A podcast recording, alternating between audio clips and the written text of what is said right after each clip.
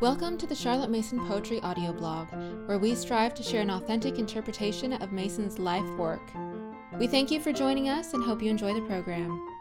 Editor's note When the reader of Charlotte Mason's first volume has reached only the 12th page, he or she is struck by Mason's bold hermeneutical stance. It is worthwhile for parents to ponder every utterance in the Gospels about the children, divesting themselves of the notion that these sayings belong, in the first place, to the grown up people who have become as little children. If the gospel utterances about children are not, in the first place, about adults, then who are they about? Mason's radical but obvious conclusion is simple they are about children. Dr. Benjamin Bernier devoted his doctoral studies to the theology of Charlotte Mason. He observed the revolutionary character of her announcement that there is indeed a code of education in the Gospels. Although Bernier carefully studied the context and foundations of Miss Mason's work, he could find no precedent for her exegetical discovery. He could only find followers. After this starting point, Archdeacon Blunt, following Mason, begins to explore the same exhortations of the gospel. Offend not, hinder not, despise not, first highlighted by Mason in home education, who appears to have been the first to raise this point explicitly that the teaching of Christ implied boundaries to education upon the grounds of the sacredness of children's personhood. This recognition ought to have concrete application and direct bearing upon Christian education. Mason clearly had her eyes open, looking for other clergy and theologians who would follow her lead in interpreting the gospel utterances about the children as actually being about children. In 1919, the Parents' Review included one such article by the Reverend C. B. Phillips. He saw, like Mason, that Jesus Christ, by becoming for us and for our salvation a little child, has consecrated childhood forever. His profound article speaks to any parent or teacher who wants to better understand the code of education expressly laid down by Christ. Of Such is the Kingdom by the Reverend C.B. Phillips. There is a remarkable silence in the Gospels about the childhood of our Lord. With the exception of the story of the Magi, the flight into and return from Egypt told by St. Matthew, and the details of the circumcision and the journey to Jerusalem when the Holy Child was lost, recorded by St. Luke, we know nothing of that period of his life on earth. Even if it be true that none of his townsfolk believed on him, it might have been expected that the piety of his disciples would have recovered some facts from the public memory, and that in any case the tradition would have been enriched at a later date by the members of the family circle. The most generally accepted explanation of this silence on the part of the historians is that during his life in Nazareth, our Lord did nothing to challenge notice. It is also evident that the silence is an indirect witness to the credibility of the great events of the later years, as there was every reason why the tradition, had it not been based upon fact, should have invested the earlier with supernatural glories and surprises.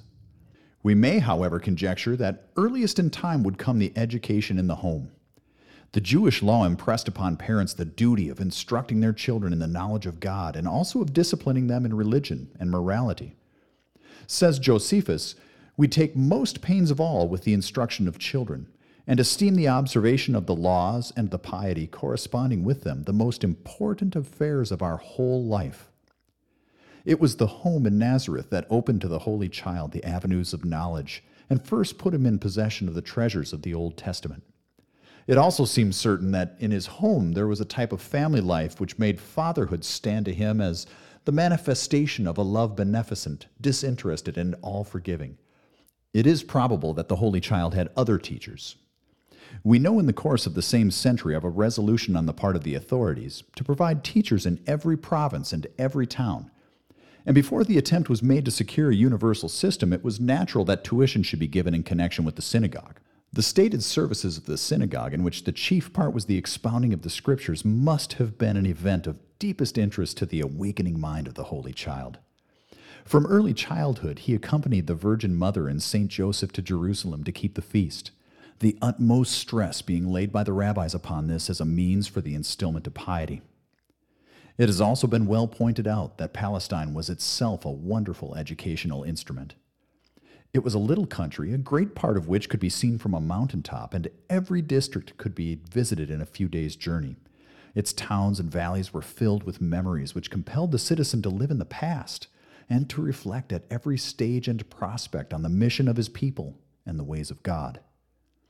Jesus Christ, by becoming for us and for our salvation a little child, has consecrated childhood forever. By embracing that period of life, he has invested it with sanctity. And the characteristics of childhood are declared by him to be the conditions of an entrance into his kingdom. Except ye become as little children, ye cannot enter in. It is a fresh, daring, beautiful description, and Jesus Christ takes his unalterable stand upon it. What is to be childlike? It is to live freshly in a glad, fresh world. But it is also to be immature, to have no grip of things, never to face facts squarely. That is not intended at all. In understanding, says St. Paul, I would have you men. It is one special mark of our Lord that he looked the worst in the face and called it bad.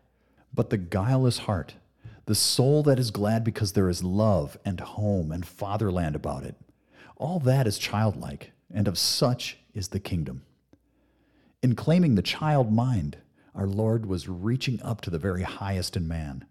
Says Wordsworth, wisdom is oft times nearer when we stoop than when we soar.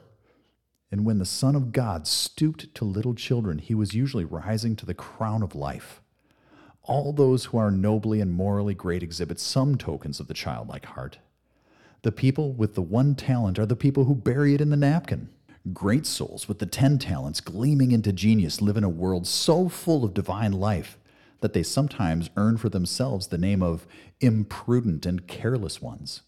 But in the sight of God, they are little children. A genius has been defined as a person who keeps unsullied through the stern teaching of the years the spirit of the little child. There is genius in childhood, but there is childhood in genius too.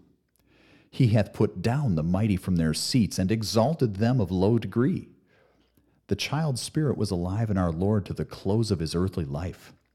The writings of the prophet Isaiah are more than a poetic fancy, and Isaiah says, A little child shall lead them. When we listen to the account of some unfathomable mystery as recorded by the evangelists in the life of our Lord on earth, we can hardly help thinking of his divine origin. And when we read of him healing the Canaanite's daughter, or raising the widow's son, or weeping by the graveside, we cannot help thinking of his humanity. But when we come across those passages about the lilies, the birds, the ravens, then we cannot help feeling that Isaiah was right.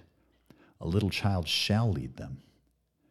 No suffering hardened him. No disappointments embittered him. No pain lessened his love. He still believed in spite of Judas Iscariot. He still had a father in spite of Calvary. And that sublime spirit, as of a child, has been as the dew of heaven to the world. Well, then, what of us? Have we lost the child heart? How quickly it dies away, how imperceptibly it departs under the pressure of the world. The greatest losses, however, are those we never observe.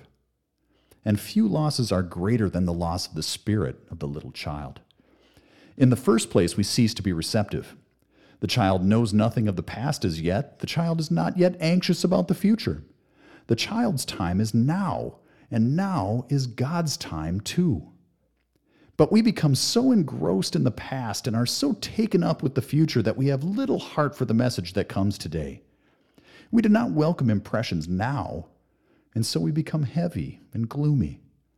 But to feel the eternal in the passing moment, not to be burdened with vain regrets, not to be always thinking of the morrow. That is to be childlike, and of such is the kingdom. Perhaps it is this receptivity that makes little children dwell apart.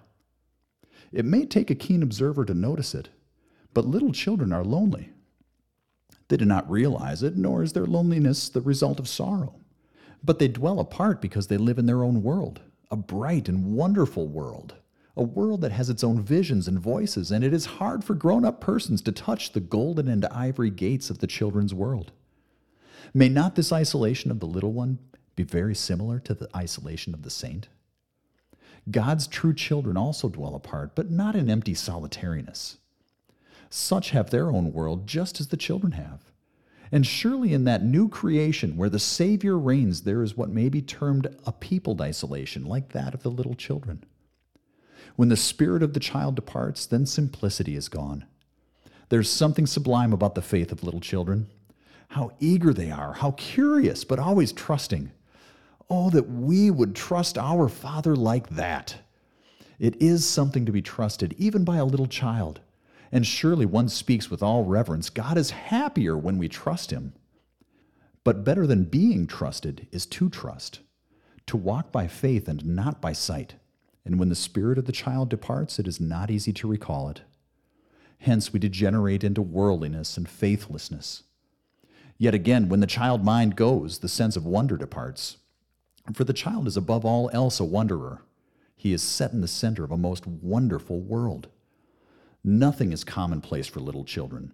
The rolling of the wagon along the street, the gathering clouds in the sky, the sunshine on the hillside, the opening flower, the wayside trees. To the child, all these things are invested with wonder.